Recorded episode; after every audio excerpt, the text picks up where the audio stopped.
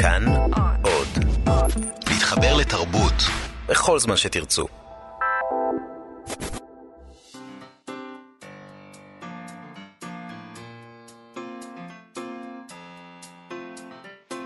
מה שכרוך עם יובל אביבי ומה יעשה לה.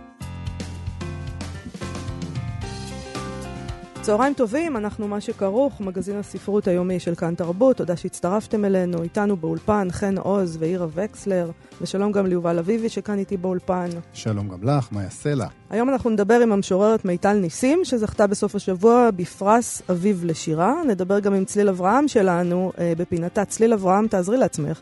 וגם בלי קשר נדבר איתה קצת על קווים לדמותו של העורך הספרותי. אבל נתחיל עם מבזק חדשות קצר. אה, מלבד העובדה שהמשוררת מיטל ניסים זכתה בפרס אביב לשירה, בפסטיבל השירה במטולה גם בחרו את המשורר הלאומי, ומי שנבחר שם הוא המשורר רוני סומק. וזהו, זה סופי. תם עידן אה, ביאליק, יחי סומק. תם עידן. אה, אפשר אבל לראות את הנתונים? יש איזו שקיפות, כמה מועמדים היו, כמה הצביעו, כמה קולות קיבל כל אחד, אקסלים של נתונים כמו שאנחנו רגילים, חלוקה לפי שנות לימוד של המצביעים, מוצא, אזור מגורים, משהו כזה? כל התהיות האלה הן בעינייך כמובן חסרות חשיבות. אה, מדובר במשהו שהוא בין פארסה גמורה לבין, אם רוצים להתייחס לזה באופן אוהד, מיצג בקברט, עוד מיצג בקברט של בני ציפר. תשמעי, זה משחק, חשבתי שאת אה, אוהבת משחקים. הרי אף אחד, אפילו לא בני ציפר, ובטח לא רוני סומק בעצמו, חושב שעכשיו סומק הוא המשורר הלאומי, וחיים נחמן ביאליק הוא כלום. אגב, הבנתי שהוא לא מחליף את חיים נחמן ביאליק, אלא את גורי. אה, ובעיניי זה לא שונה בהרבה משאנחנו נכריז פה בתוכנית על עודד כרמליק, המשורר הלאומי הראשון של הקולוניה הישראלית במאדים.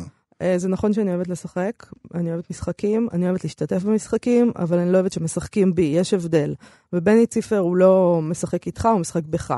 אה, אפשר להתייחס אל הפרויקט של בני ציפר כאל פרויקט אנרכיסטי כמובן. הפרויקט כולו, כל מפעל החיים שלו, מתרבות וספרות של הארץ, עבור בניהול האומנותי של פסטיבל מטולה, וכלה ביחסיו החמים עם אשת ראש הממשלה, ואפילו הפפיון עליו הוא מקפיד, זה הכל חלק מפרויקט פירוק, שנדמה לי שהוא עמל עליו כל השנים. הוא כמו איזה סטנדאפיסט שעומד על הבמה ומקלל את הקהל, ויש קהל לדברים כאלה, יש אנשים שאוהבים את זה. אני חושבת שציפר נהנה כאן כמה פעמים. הוא גם לועג ומלגלג על השירה והמשוררים העבריים, כי אני חושבת שבליבו הוא בז להם ולרדיפת הכבוד שלהם. הוא נהנה לראות אותם משתתפים במסיבות המופרכות האלה שלו ובדברים כמו בחירת המשורר הלאומי. הוא גם נהנה מהחנופה שלהם, כי יש לו נדל"ן שהם צריכים, הדפים של אה, עיתון הארץ. ובסך הכל הוא מוכיח משהו על טבע האדם, אני חושבת שהוא חושב שהוא מוכיח. ועל הדרך הוא מפרק את המועדון של האנשים שלעולם לא יסכימו לקבל אותו כחבר. זה הפרויקט. אמ, אני חושב שכפרויקט ספציפי של בחירת המשורר הלאומי, במיוחד אם מתייחסים לזה כמחליף לגורי ולא לביאליק, יכול להיות שרוני סומק הוא דווקא הבחירה ההגיונית לתואר כזה. אה, נדמה לי שהוא נמצא בדיוק במקום הזה. הוא אהוב מאוד, הוא ממלא איזה תפקיד ציבורי כמשורר, זה מתאים, לא? מה, מה את חושבת שהתכונות שדרושות למשורר כדי להיות המשורר הלאומי? אני מסרבת להשתתף בשיח, בשיחה רצינית, סליחה, על דבר כזה. אפילו ציפר, לו היינו מדברים איתו, לא היה מדבר על זה ברצינות, אני חושבת. עצם זה שאתה שואל את השאלה הזאת, זה דבר מבחינתי מעליב ואפילו פוגעני.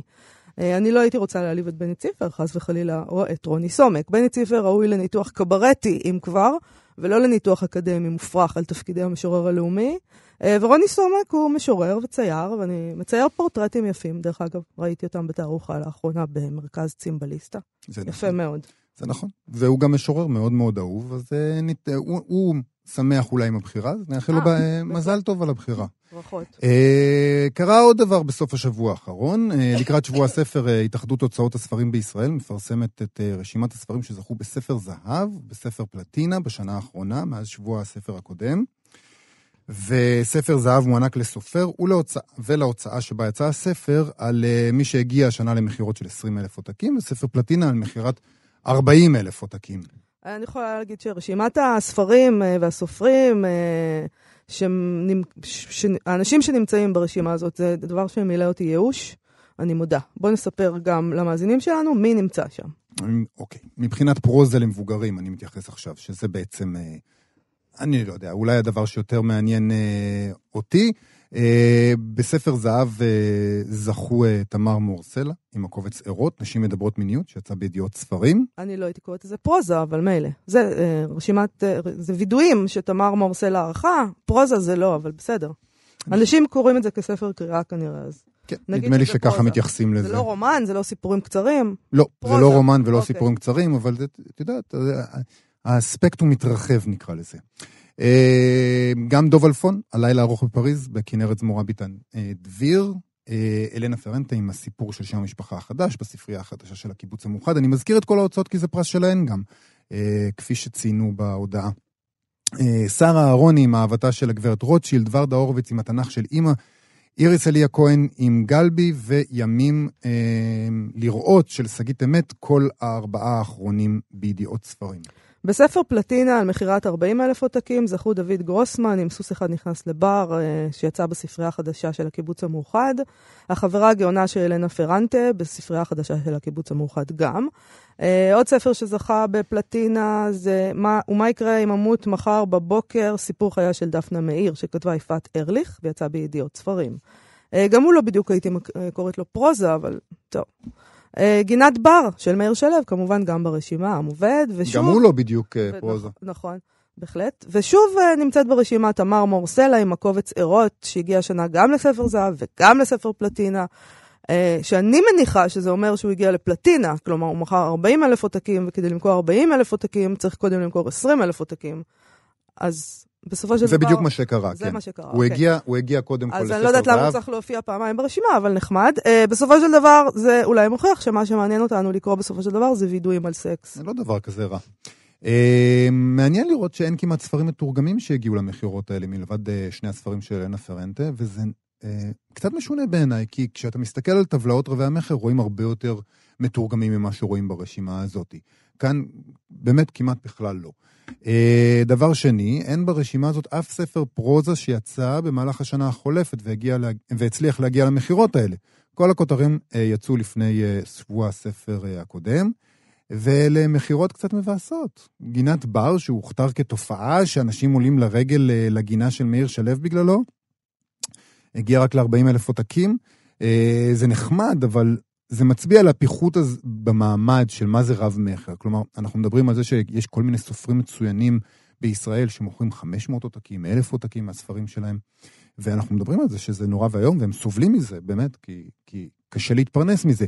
אבל גם רבי המכר, הגדול, רבי המכר הגדולים שלנו, הם כאלה שמוכרים הרבה פחות מבעבר, וזה לוקח להם יותר זמן, וזאת עוד הוכחה שהמצב נורא ואיום, כאילו שהיינו זקוקים לה. אה, אני לא בטוחה שזה מה שזה אומר. אה, יש, יש את קטגוריה של פלטינה ויש קטגוריה של זהב, וייתכן בהחלט שמאיר שלו מכר 100 אלף עותקים, אבל אין פשוט קטגוריה כזאת, אני לא בטוחה שהוא מכר רק 40 אלף עותקים, ובכל אופן, ל, ל, ל, למכור 40 אלף עותקים זה המון.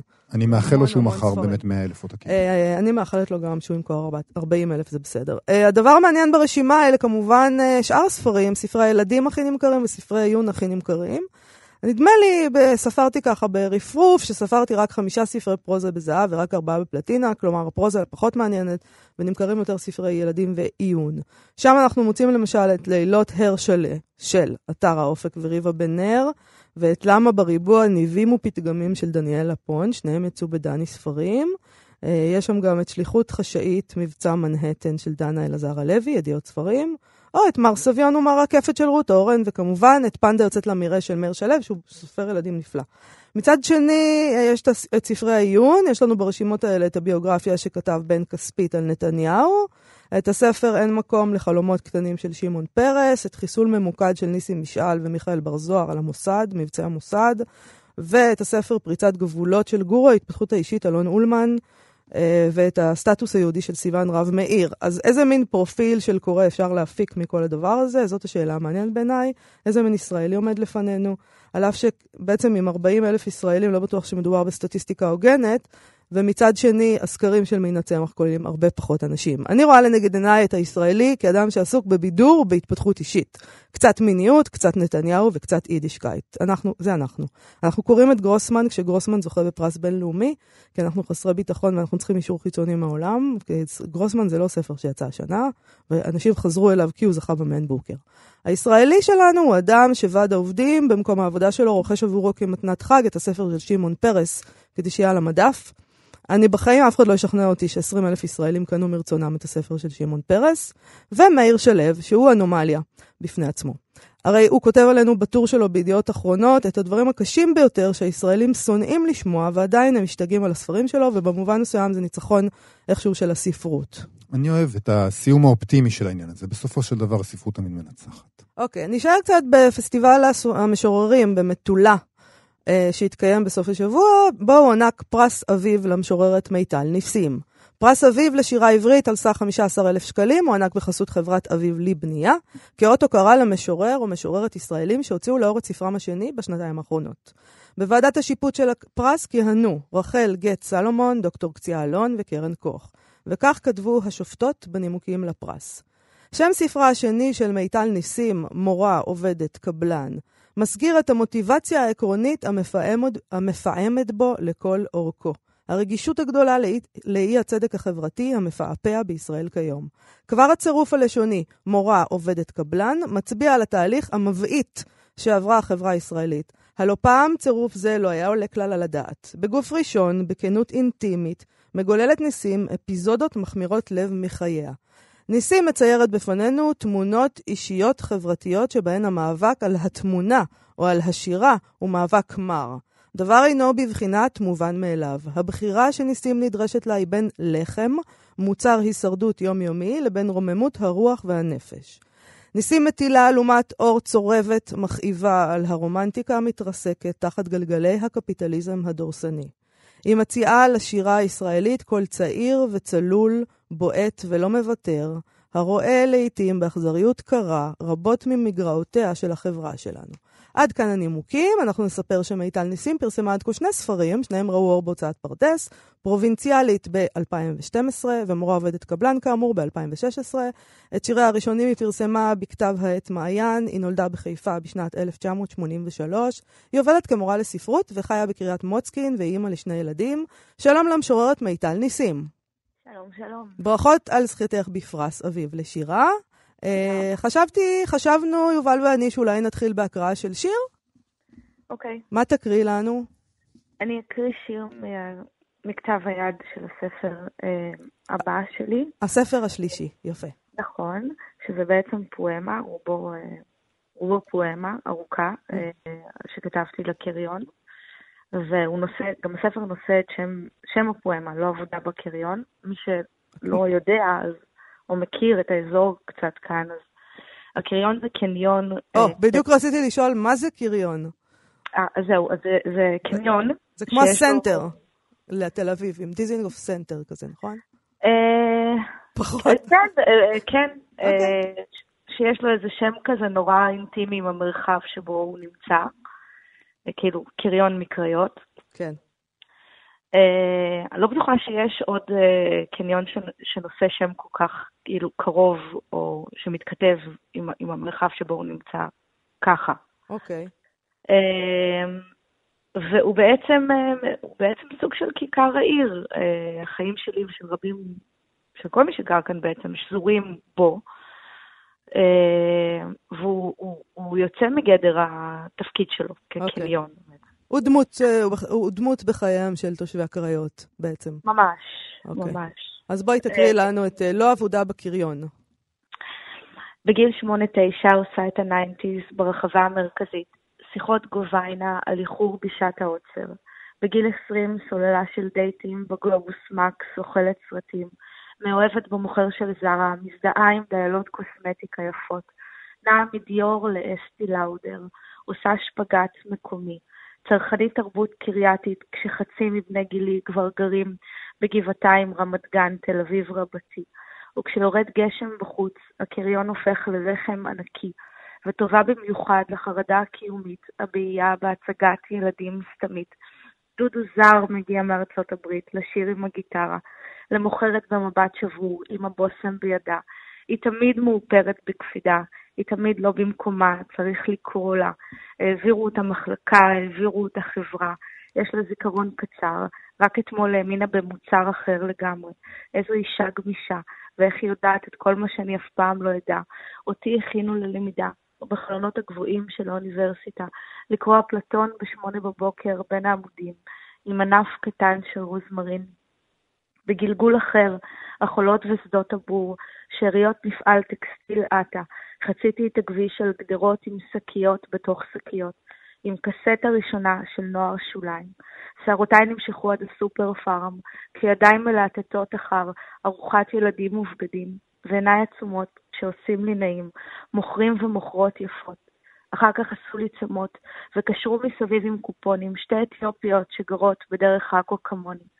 נשים בכל מיני שלבי סטייל ראיתי הולכות בשדרת עופר, כשהשנים חלפו, הפריזורה השתנתה, הריח התמתן, לא צריך לסתום את האף יותר, יש ביקורת, יש פיקוח, הגזים הרעילים רעילים פחות, החולים בסרטן הבריאו ומתו בסוף, והקריון לא נפח את נשמתו. קולות דמי הפועלים טקסטילת הזועקים מן האדמה, והקריון לא נפח את נשמתו. חיים שלמים והקריון לא נפח את נשמתו.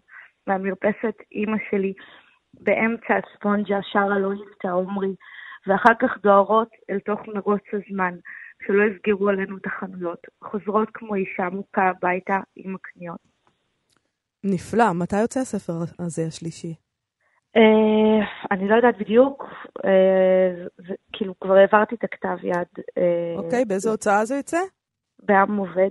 יפה. בעריכתו של אלעד זרת. אוקיי. Okay. תגידי, את גם בשיר הזה, ובכלל בשירה שלך אולי, יש איזה משהו שתופס, תקני אותי אם אני טועה, את העמדה הזאת של הפריפריה, את העמדה של להיות בצד, את העמדה של לא להתקבל למרכז, אולי אפילו עמדה דחויה. והנה פתאום את בפסטיבל אה, מטולה, וכל האירוע לכבודך, את מאוד במרכז. איך התחושה?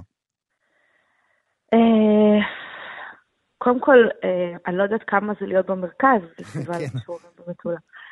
אבל באיזה מרכז? זו גם שאלה.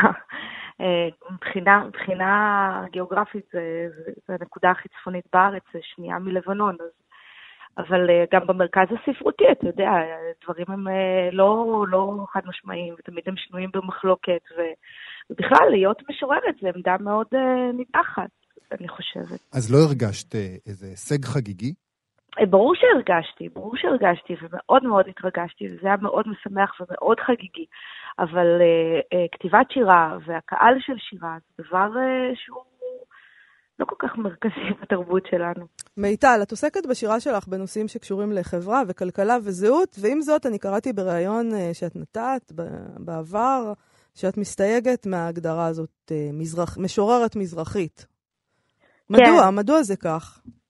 אה, מאוד אהבתי את המדוע הזה. נכון? גם אני די התפעלתי מעצמי, אני מודה. מדוע? כי אני תלמידה של רונית מטלון, ואני לא בפוליטיקת זהויות בכלל, אף פעם לא הייתי, גם לפני אה, שיחות שהיו לי עם רונית, אה, זיכרונה לברכה. אה, כי אני מאמינה שהזהות של בן אדם היא, היא דבר נורא גמיש ונורא משתנה, ו, ויש בו כל מיני, וגם וגם. וכן, נכון, כאילו שאימא שלי מצריה וגדלה באלכסנדריה, שגם זה, לכשעצמו אה, מאוד אה, לבנטיני ומאוד אה, מאוד מעורב, ודיברו שם המון שפות, כי זה היה מאוד קוסמופוליטי במחצית השנייה, במחצית המאה ה-20. כן. ואבא שלי, נכון, הוא בגדדי, אבל את יודעת, כאילו, הייתה לי מטפלת הונגריה שהחטיפה לי סטירות על ימין ועל שמאל עם כל הפוסט-טראומה שלה מאושוויץ. אבוי. אז את מבינה, כאילו, זה לא... הזהות היא כל מיני דברים. ואדם נושא איתו כל מיני תמונות וכל מיני זיכרונות, ו, ולקלוא את השירה או את הזיעה לשיח מאוד אחד, ו, ולכתוב מתוך המקום הזה, זה בעיניי... בעיניי קצת חטא אפילו. אני רוצה לשאול אותך על עוד אלמנט של הזהות שלך. אה, בשיר מכתב ליונה וולך, אה, מהספר השני, את כותבת, אני אימא לשני ילדים, תפרו אותי כהלכה, למידות טובות, אחרי הלידה, ונשכבתי בתודעת האם שהולדתי, ובסופו כותבת, היי יונה, אני מצטערת. וכאילו יונה וולך באיזשהו אופן היא הדמות הזאת של המשוררת מהאגדות, זאת שאין לה ילדים, והיא הפרובוקטיבית, וזאת שכל הזמן מספרים לנו על כמה גברים היו לה, ושהרצנו אותה כילדות. בעיניי כי לא הבנו כלום על כל הדבר הזה, וחשבנו שזה שיא השחרור הנשי, אבל באיזשהו אופן מהשיר הזה עולה שאת מרגישה שאת את לא באתוס הזה. את מבקשת ממנה סליחה, את מדברת על אחותה הנורמלית ממנה. כאילו, נכון. את, את המשוררת הזאת שכביכול לא משלמת את המחיר שיונה וולך שילמה. אה, עשיתי איזושהי בחירה, עשיתי איזושהי בחירה, כאילו הלכתי, עשיתי, כאילו, חיה על פי אתוס אחר, כמו שאת מתארת את זה, אבל זה עם המון כזה, הרבה פעמים הרגשה של אה, אולי אה, חוסר נוחות, והמון פשרות, ו... ונורא קשה, אני, אני גם כותבת את זה, נורא קשה לי להיות בתפקיד הזה של האימא ו- והאישה, וה... כדי שאני, לא יודעת, כותבת שירה, עושה דוקטורט, וכאילו זה, זה קשה. כן. ו- ולפני כמה ימים גם תפסתי את עצמי חושבת על זה, שלא משנה כמה, כמה אני אלך, כמה אני אתקדם, כמה אני אעשה, אני כאילו תמיד אהיה בתפקיד. וכאילו, אמרתי... בתפקיד האימא והאישה וה... כן, אמרתי לעצמי, קיבינימט, כאילו, עד מתי? תמיד יהיו כלים בכיור, צריך לשטוף. כן, mm-hmm. כן. בסוף, בסוף, זה מה שאני אעשה, כאילו, בסוף היום. אבל את תופסת גם תפקיד מאוד, את תופסת תפקיד כמשוררת. הנושאים שעל, שבהם את עוסקת הם נושאים שניכר בהם ש, ש, שיש לך מה להגיד, שאת רוצה להוביל איזו מחשבה מסוימת.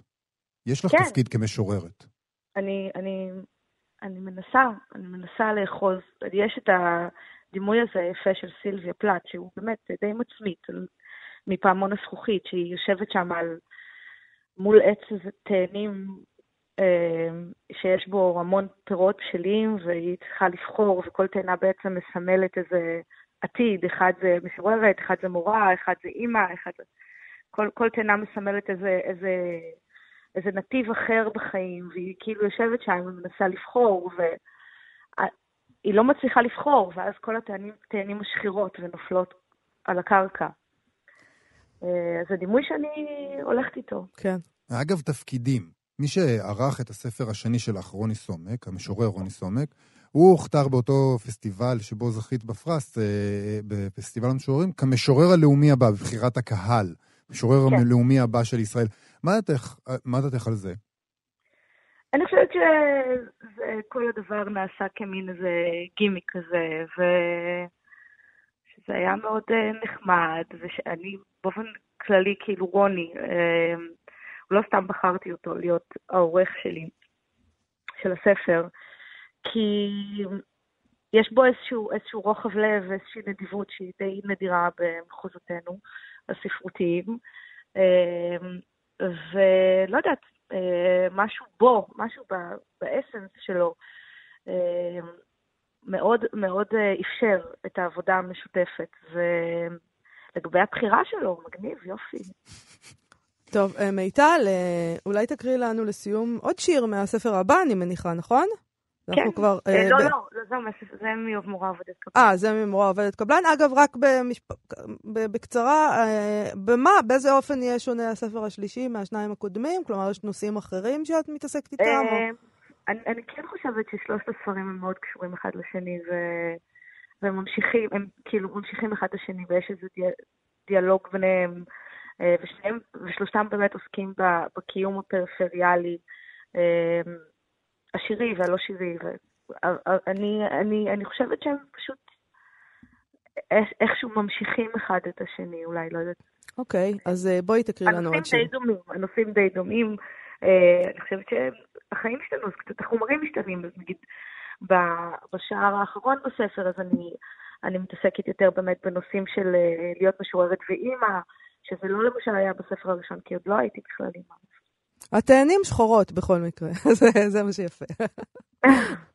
אה, בואי תקריא לנו את העוד שיר, בבקשה. אה, צומת וולקן. המשאיות יבואו לעשות שרירים והירוקים יצקצקו בלשונם. ופעילים פוליטיים ממחנות שונים יתאחדו רגעית ויגידו מיכל האמוניה, ויגידו הפטרוכימים, ויגידו בז"ן זה עסק מסוכן, אפילו יותר מהפצצה הגרעינית של איראן. הם נראים יפה בציור של אמנון יואס, המפעלים האלה שהם נוף ילדותי, וגם בהיותם לא טובים, איך הנוף בלעדיהם יהיה שלי. עצוב לדמיין את צומת וולקן בלי, כמעט עירום מעצמו, לא הוא, אלא צומת אחר, מעין תמות עם פלישתים trade-in, בגילוי מהותו, תכונתו המפוארת, שהרי בלעדיה לא פרנסה ולא חיים. לא עוד חופשת קיץ מסובסדת לאילת לפועלים מובטלים. יפה מאוד. תודה רבה למשוררת מיטל ניסים, זוכת פרס. אביב לשירה עברית. תודה לך. תודה רבה. תודה, תודה. איתנו באולפן צליל אברהם, עורכת כאן כלכלי, הדסק הכלכלי בדיגיטל, ומבקרת ספרי העזרה העצמית של מה שכרוך. שלום לך, צליל אברהם. שלום, מאיה, שלום, יובל. את, הבנתי שלפני שאנחנו מתחילים בענייננו, ויש לנו היום המון עניינים, את רוצה להגיד משהו על השיחה עם מיטל. כן, אני מאוד אוהבת את השירה של מיטל, ואני מאוד שמחה שהיא זכתה בפרס. אני פשוט שואלת את עצמי, עד מתי משוררות, בעיקר צעירות, אבל לא רק, יצטרכו להתמודד ולכתוב שירים ולהתעמת עם הדימויים האלה של סילביה פלט ושל יונה וולך, וכאילו זה, זה קצת, כאילו כל פעם שאני קוראת עוד שיר כזה, אני קצת מצטמררת. ו- ומה הבעיה עם סילביה פלט ויונה וולך? סילביה פלט התאבדה, אה, יונה וולך לא התאבדה, אבל, אבל כאילו... יש איזשהו קישור בין מחלתה לשגעונה ול, ול, ולכישרון שלה. ואלה שני דימויים כל כך כבדים שמטילים כזה צל, שכל משוררת צריכה, בתור התחלה, בספרה הראשון, לענות להם. זה לא הספר הראשון של מיטל, אבל באופן כללי. כן. אמ, שאני חושבת כאילו שהייתי רוצה שיהיה מודל אחר, שאינו מדוע, מדוע לא... זה כאילו מחייב אותך לענות לשאלה מדוע לא התאבדת. איך זה שאת עוד בחיים. מעניין. וזו לא שאלה שגברים נדרשים אליה. אוקיי, אולי נעשה על זה פעם אה, אייטם בנפרד, כי זו שאלה מעניינת, אה, אבל נעבור הלאה בכל זאת. אה, לפני שנדבר על ספר עזרה עצמית שקראת, בואי נדבר על טקסט שפרסמה אריאנה מלמד בבלוג שלה באתר הארץ, mm-hmm. שבו היא גם מזכירה אותך. Mm-hmm. אה, היא כותבת, הטקסט הוא על עריכה ספרותית וחשיבותה, וכך כותבת אריאנה מלמד, אני כמובן לא אוכל להקריא את כל הטקסט. מפעם לפעם, כמו ברשימה של ציל אברהם על ספר הביקורים של מיקה אלמוג, מבקרים מתלוננים על היעדרו של עורך שהיה לדעתם משפר את התוצאה שבין הכריכות. עורך חכם היה מורה לכותבת להעמיק יותר. עורך אחראי היה אומר לה להשליך כמה מהסיפורים לפח, כותבת אברהם. כל אמירה כזאת, ללא קשר לאיכותו של הטקסט, היא תוצאה של מחשבה מוטעית, שבה הכותב והיצירה הם בסך הכל מחצב פראי, בצק לא אפוי, או ערימה של חומרי בניין שבהם אורחים כל יכולים עושים מעשי כשפים בתבונתם האינסופית, ורק בזכותם מוגש לנו הדבר הנפלא הזה, ספרות טובה. לעומת זאת, ביצירות שמבקרים מתווכים לקוראים יחד עם צרור שבחים, לעולם לא תקראו שידו של עורך חכם ניכרת בכתוב. מסתוריות וגחמניות, כמעט כמו המוזה עצמה, מערכות היחסים, סליחה, מסתוריות וגחמניות, כמעט כמו המוזה עצמה, מערכות היחסים שבין סופרים ועורכים, בדרך כלל לא נחשפות לקוראים בזמן אמיתי יחד עם היצירה. הדימוי הרומנטי שעדיין דבק, בסופ... דבק בסופרים ובמלאכתם, הוא של אנשים שמצליחים באלכימיה רוויית ייסורים, לתרגם את מצוקותיהם ודמיונותיהם למילים כשהם ספונים בבדידותם ההכרחית ליצירת השראה. אם הצליחו, יהיו אפופי תהילה. אם נכשלו, אפשר לטפול את האחריות על העורך. האמת? שטויות. הדימוי הרומנטי נובע בין היתר מכך שעורכים בדרך כלל נמנעים מלדבר על מלאכת הליטוש ועל היחסים הסימביוטיים, המורכבים, שיש להם עם כותבים, עם האגו שלהם, עם אילוצי המולות המסחרית ועם התוצאה הסופית, שלא תלויה תמיד בהחלטות של עורך. וכמובן ש... אה, היא ממשיכה, אריאנה, ונותנת שם דוגמאות, ואנחנו לא נוכל להקריא את כל הטקסט שלה, אבל אני רוצה קודם כל להתחיל ולומר, אני לא חושבת שזה נכון שכשספר טוב העורך לא זוכה לשבחים. יש עורכים נערצים אה, שאנשים מוכנים להישבע בשמם, לא? ברוב המקרים הוא לא זוכה, אבל זה בסדר, וכולנו גם מכירים את זה כעורכים בעיתונות. כל עורך בעיתונות יספר לך בשמחה, אם תשאלי אותו, כמה, על כמה כתבות נפלאות שכתב הוא לא חתום. זה, זה המקצוע. לא, וכמה שבוחר... הכותבים הם גרועים. כן, ו... ומי, וזה מי שבוחר במקצוע הזה, בוחר בו כנראה מתוך איזה מקום ש... שיש בו גם איזה נוחות להיות בצל ולא לקחת קרדיט, ואף אחד לא יודע מי העורך של בר כוכבא. אה, ככה זה.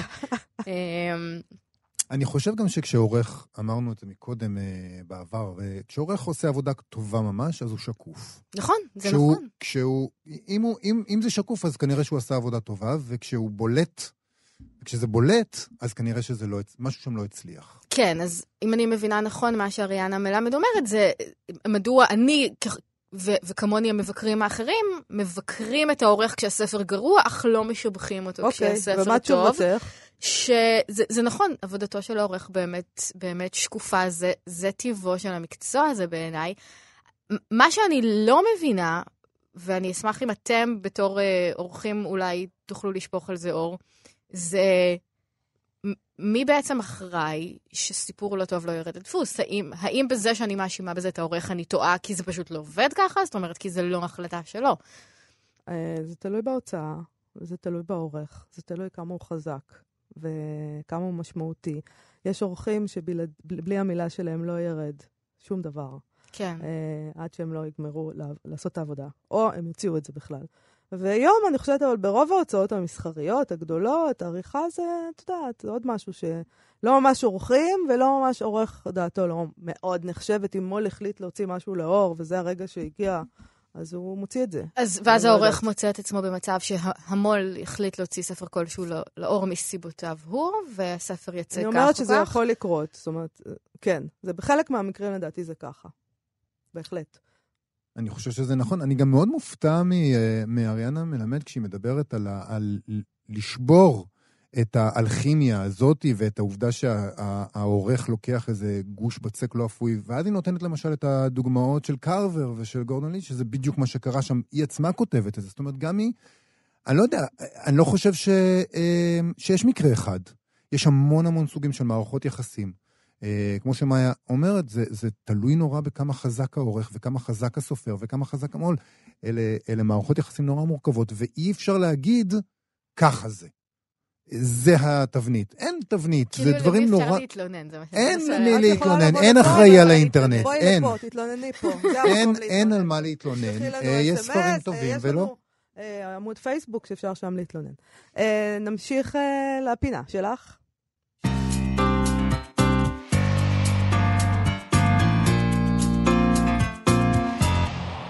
על איזה ספר אנחנו מדברים היום, צליל ספר? עזרה עצמית קלאסי מאוד, בתחום הניהול. או, אה, הניהול זה ניהול בול התחום הזמן. ההצלחה, היוזמה. מהמם. אה, זה נקרא שבעה הרגלים של אנשים אפקטיביים, ספר שכתב סטיבן קובי, שיצא ב-89. הוא חוקר הצלחה, הוא אדם שעסק בפיתוח מנהיגות, בהדרכת מנהלים, אה, והספר הזה אמור אה, להדריך אותך איך אה, לשנות את חייך באמצעות שינוי התפיסות הבסיסיות שאתה מונע מהן. אה, מה למשל? מה זאת אומרת? הוא אומר כזה דבר. קודם כל, זה אמנם ספר שמתמקד בניהול, ורוב הדוגמאות שלו הן מעולם העסקים, זה גם קשור לתקופה שבה הוא נכתב. אבל הוא מתיימר לעזור לטפל בכל הבעיות, פחות או יותר. אה, איזון עבודה חיים, עודף משקל, אה, בעיות בהורות, בעיות בניהול זמן, בעיות של תחושת אי נוחות וחוסר ביטחון, בעיות בנישואים, ובעצם מה שהוא אומר זה שמה שקובע את גורלנו בחיים זה כמובן אנחנו, כמיטב מסורת תורות הניהול האמריקאיות, אבל מה בנו? לא האופי שלנו, אלא העמדות שלנו כלפי העולם, התפיסות שלנו כלפי העולם, התפיסה שאנחנו אחראים לחיים שלנו, שההחלטות שלנו ולא התנאים הם מה שיקבעו את גורלנו. עכשיו בואו נעבור על שבעת ההרגלים בבקשה. ונראה. ההרגל הראשון והכי חשוב, היה פרואקטיבי. פרואקטיבי זה מישהו שלא מדוכדך ממזג האוויר, אלא יש לו מזג אוויר פנימי. אה, הוא לא אה, מושפע מאיך מתייחסים אליו ומאיך אנשים אחרים מתנהגים אליו, אלא אם הוא בן אדם שמעוניין לעשות עבודה טובה, הוא יעשה אותה בכל מקרה, למשל, דוגמה שהוא נותן שם. כן, אתם אמורים עכשיו להגיד אם אתם כאלה או לא. אנחנו, אה, כן? כן. באמת? אני, אני לא בטוחה שאני תמיד כזאת. לא, ממש לא. בתחום מצבי הרוח, אה, לא יודעת איך ל... ל... אני מושפעת ממזג האוויר. אני לא יודע לענות על שאלות כאלה. כן, צליל, מה אז הדבר לא הבא? לשאול? מה הדבר הבא? לא יודעת, חשבתי נגלה עליכם משהו תוך כדי. בבקשה, אני מוכנה אה, לשחק. אדם פרואקטיבי צופה את, ה, את הסוף מראש. זאת אומרת, הוא, הוא יודע מה החזון שלו לפני שהוא יוצא לפעולה. Mm. את רוצה שנענה אם אנחנו כאלה? אני, אני לא יודע מה החזון שלי לפני שאני יוצא לפעולה. אוקיי. הדבר השלישי זה לקבוע סדר קדימויות, uh, מה שאנחנו קוראים בשנות האלפיים סדר עדיפויות. uh, שזה, זה האמת שזה רעיון מעניין, זאת אומרת, הוא עושה, הוא מחלק את זה אה, יש בחיים חשוב ודחוף, וחשוב ולא דחוף, ודחוף ולא חשוב, ובעצם ככל שנעסוק יותר בחשוב ופחות בדחוף, אה, נשפר את איכות החיים שלנו ונצליח לקדם את עצמנו למקום שאנחנו רוצים. Mm. הוא מציע איזה דרך לעשות את זה, הוא בונה שם איזה יומן שבועי, שבו יש לך בכל שבוע מטרות לכל השבוע וסדר עדיפויות, ולפי זה אתה מחלק את המטרות הקטנות, וזה דבר שדווקא היום יש לו איזה revival, היום אה, בכל מיני חנויות אה, אה, נייר ואקססוריז, ובכל מיני חנויות נכון, ספרים מפונפנות, מיני... יש כזה פלנר, שזה נכון. כאילו, זה לא בדיוק רשימת משימות, זה לא בדיוק יומן, והרעיון הוא לעזור לך תוך כדי שאתה כותב את ה-to-do list שלך, להבין מה באמת חשוב ולתת לזה... אני לא רואה בעצמי פשוט אדם שיש לו משימות. אז אני, אם היית קונה לי כזה פלנר, לא הייתי יודעת מה לכתוב. אבל נניח יש לך את המשימה היומית, נכון? יש לך תוכנית יומית להרים, אבל מדי פעם... בזמן שאני עושה את התוכנית הזאת, אה, מצידי, באמת, אנשים יכולים להתעלף לידי, וזה מה שאני עושה, וזהו. נכון, אבל כשאת עושה את התוכנית הזאת, יש לך את התוכנית של היום ואת התוכנית של מחר, ויש לך את איפה את רוצה שהתוכנית הזאת תהיה עוד שלושה חודשים. אה, כן, לא, אין לי את זה. אם, אם אין לך את זה, לדעת סטיבן קובי, מאוד יועיל לך ולאיכות חייך אם תפני זמן לעסוק בזה. לחשוב על איפה היא תהיה בעוד שלושה כן, חודשים? כן. אממ. אה, סתם, לצורך... זה אנשי עסקים חושבים ככה. כן, כל כך לא טוב להיות אה, פרואקטיביים, אה, אולי עדיף לא להיות פרואקטיבי? זה לא ה business, לא כל דבר זה business. יש משהו, כאילו, בוא... בוא נעשה את זה קצת אישי. מאיה אמרה קודם, נתנה לי קודם את ה title עורכת כאן כלכלי, אבל אה, כאן כלכלי זו מחלקה שניהלתי והיא נסגרה השבוע. אה, זה רשמי כבר? זה רשמי, זה בחוץ. אממ, בבקשה. אה, תנחומנו. כן, אבל יש איזו נחמה, כאילו, בהבנה הזאת, אני חושבת שאתם יכולים להתחבר לזה, וקצת לקחת מנוחה וקצת לקחת אוויר מהתפיסה הזאת שאנחנו... עושים את חיינו, ואנחנו קובעים את גורלנו, וההחלטות שלנו, והאופי שלנו, והתכונות שלנו, והתפיסות העמוקות ביותר שלנו, אה, הן, הן, ש, הן שיקבעו מה יהיה. אה, אז, אז זאת אומרת, אני, שכל אני כאילו מגיעה לספר. הזה באיזו תחושה כזאת של נחמד ויפה, ולפעמים זה לא בידיים שלך, גבר.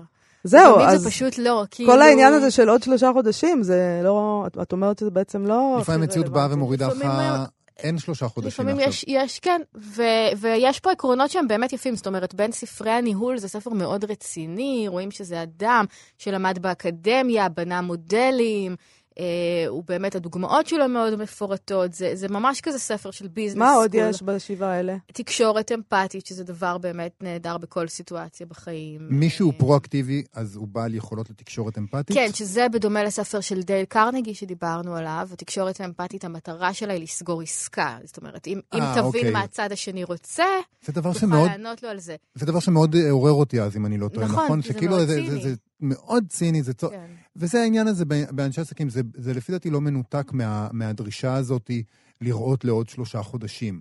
אה, זה מנותק לחלוטין מהחיים עצמם. זאת אומרת, בחיים עצמם אתה... לא, אם אה, יש לך ביזנס, זה, אנחנו פשוט לא אנשי עסקים, אבל אם יש לך עסק, אתה חייב להסתכל על אותו. גם בתור מורה את צריכה להסתכל על אה. העתיד. גם כשאת מתכננת חופשה משפחתית, את כן. צריכה לחשוב על זה שזאת מין עסקה וגם כשאתה ביזנסמן ויש לך עסק שאתה רוצה להוביל ולקדם אותו, בסופו של דבר מגיע איזו אינטראקציה בין אישית. ואתה יכול להיות אמפתי באמת, ואתה יכול להיות קקן כזה, נצלן, ש, ש, שמשתמש בסיטואציה. ואני חושב שעדיף לא להיות אדם כזה. אני חושבת שאחד הדברים הכי מעליבים זה שמישהו אמפתי כלפיך לצורך אה, אינסטרומנטלי כלשהו. כן, זה ממש מעליב. זה, זה דבר מאוד כואב. נכון. מה עוד? אמ-, אמרת שיש שבעה כאלה? אה, נכון, אחד מהם זה לחשוב בפרדיגמה של ווין ווין.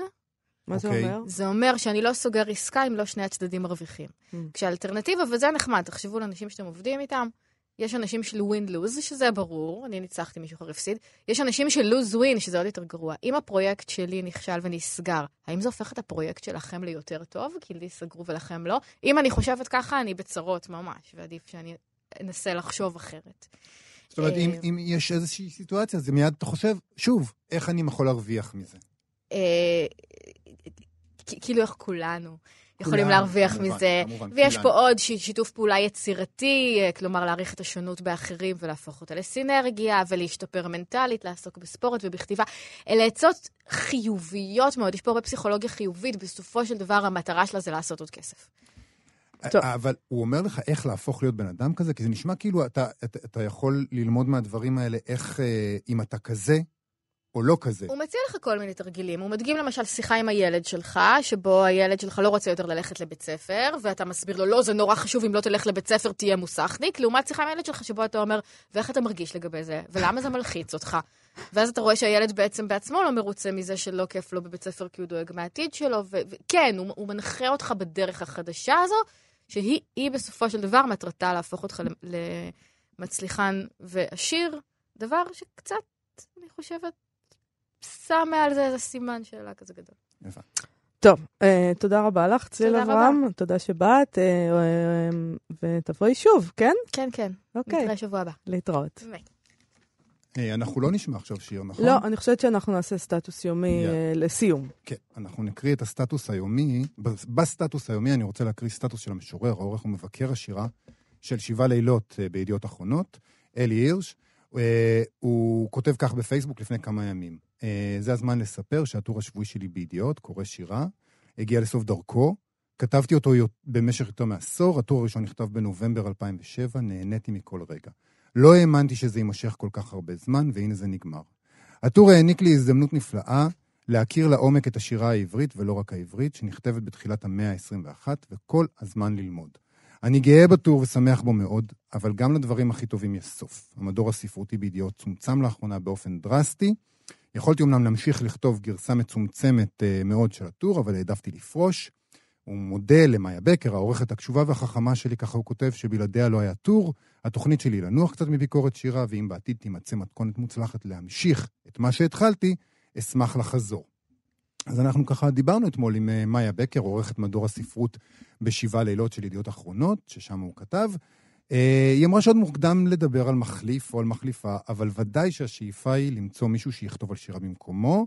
אז אולי זה באמת מצער שאדם כמו אלי הירש לא יכתוב ביקורות שירה, אבל זה לא שוויתרו שם על שירה.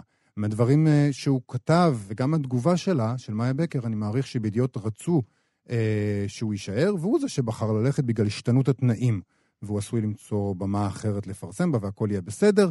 ולגבי זה, מאיה בקר אה, אמרה שלגבי צמצום המדור, מה שחשוב להבהיר, שזה לא אה, קיצוץ ספציפי של הספרות, אה, של מדור הספרות, אלא חלק מקיצוץ כללי של המוסף, שבעה לילות. אין כאן עניין של מתנכלים לעולם הספרות, לא שזה מבאס פחות, ככה היא אומרת. אותי זה לא מבאס בכלל, למען האמת, אני חושבת שקורים דברים חמורים מאוד מסביבנו, אה, הרבה יותר חמורים מאשר צמצום עמודי הספרות בעיתונות, וקשה לי להצטער על זה באופן מיוחד. וגם שמתי לב שאלה שמצטערים על זה, מצטערים בעיקר על עצמם. כן, זה נכון. אה, ואולי זה טוב שיהיה מבקר שירה חדש ורענן, מישהו ש... את יודעת, יש מישהו שעושה משהו במשך עשור, הוא נתפס כאיזה סוג של מונומנט כבר, כאילו אי אפשר בלעדיו. אה, אבל עולם השירה השתנה בצורה כל כך דרמטית בעשור האחרון, אולי גם הביקורת צריכה לעשות ככה אה, חושבים מחדש. וזה לא שאלי הירש הוא היחיד שמבין שירה ויודע לכתוב עליה, ויש עוד כאלה שטרם עשו את זה בעיתונות. בקיצור, אני מקווה שאכן יהיה לו מחליף, וימשיכו לכתוב על שירה, ועוד מישהו יהפוך אה, למגדלור, ובעוד עשר שנים יקוננו על לכתו שלו. ובהקשר למה שאמרת, שאנשים מקוננים בעיקר על עצמם, אה, אצל אלי הירש בסטטוס היו כל מיני תגובות, אני חושב שראוי מכולם להקריא את זו של המשורר אביחי קמחי, שכתב לו כך: אף שמעולם לא כתבת על אחד מספרי השירה שלי, זו בשורה רעה מאוד לשירה, וזה אולי אה, מקפל בתוכו את עולם השירה הישראלי כולו, בהחלט. ונדמה לי ש... וזה הזמן שלנו לסיים. נכון, תודה שהאזנתן והאזנתם לנו. אנחנו נשוב מחר. אה, אל תשכחו להוריד את אפליקציית כאן עוד עם כל התוכניות שלנו ועוד מגוון תכנים מעניינים. חפשו כאן אודי בחנויות האפליקציות. אה, אל תשכחו לעשות לייק לעמוד הפייסבוק שלנו, אה, מה שכרוך עם יובל אביבי ומאיה סלע. תודה רבה לאירה וקסלר ולחן עוז. להתראות.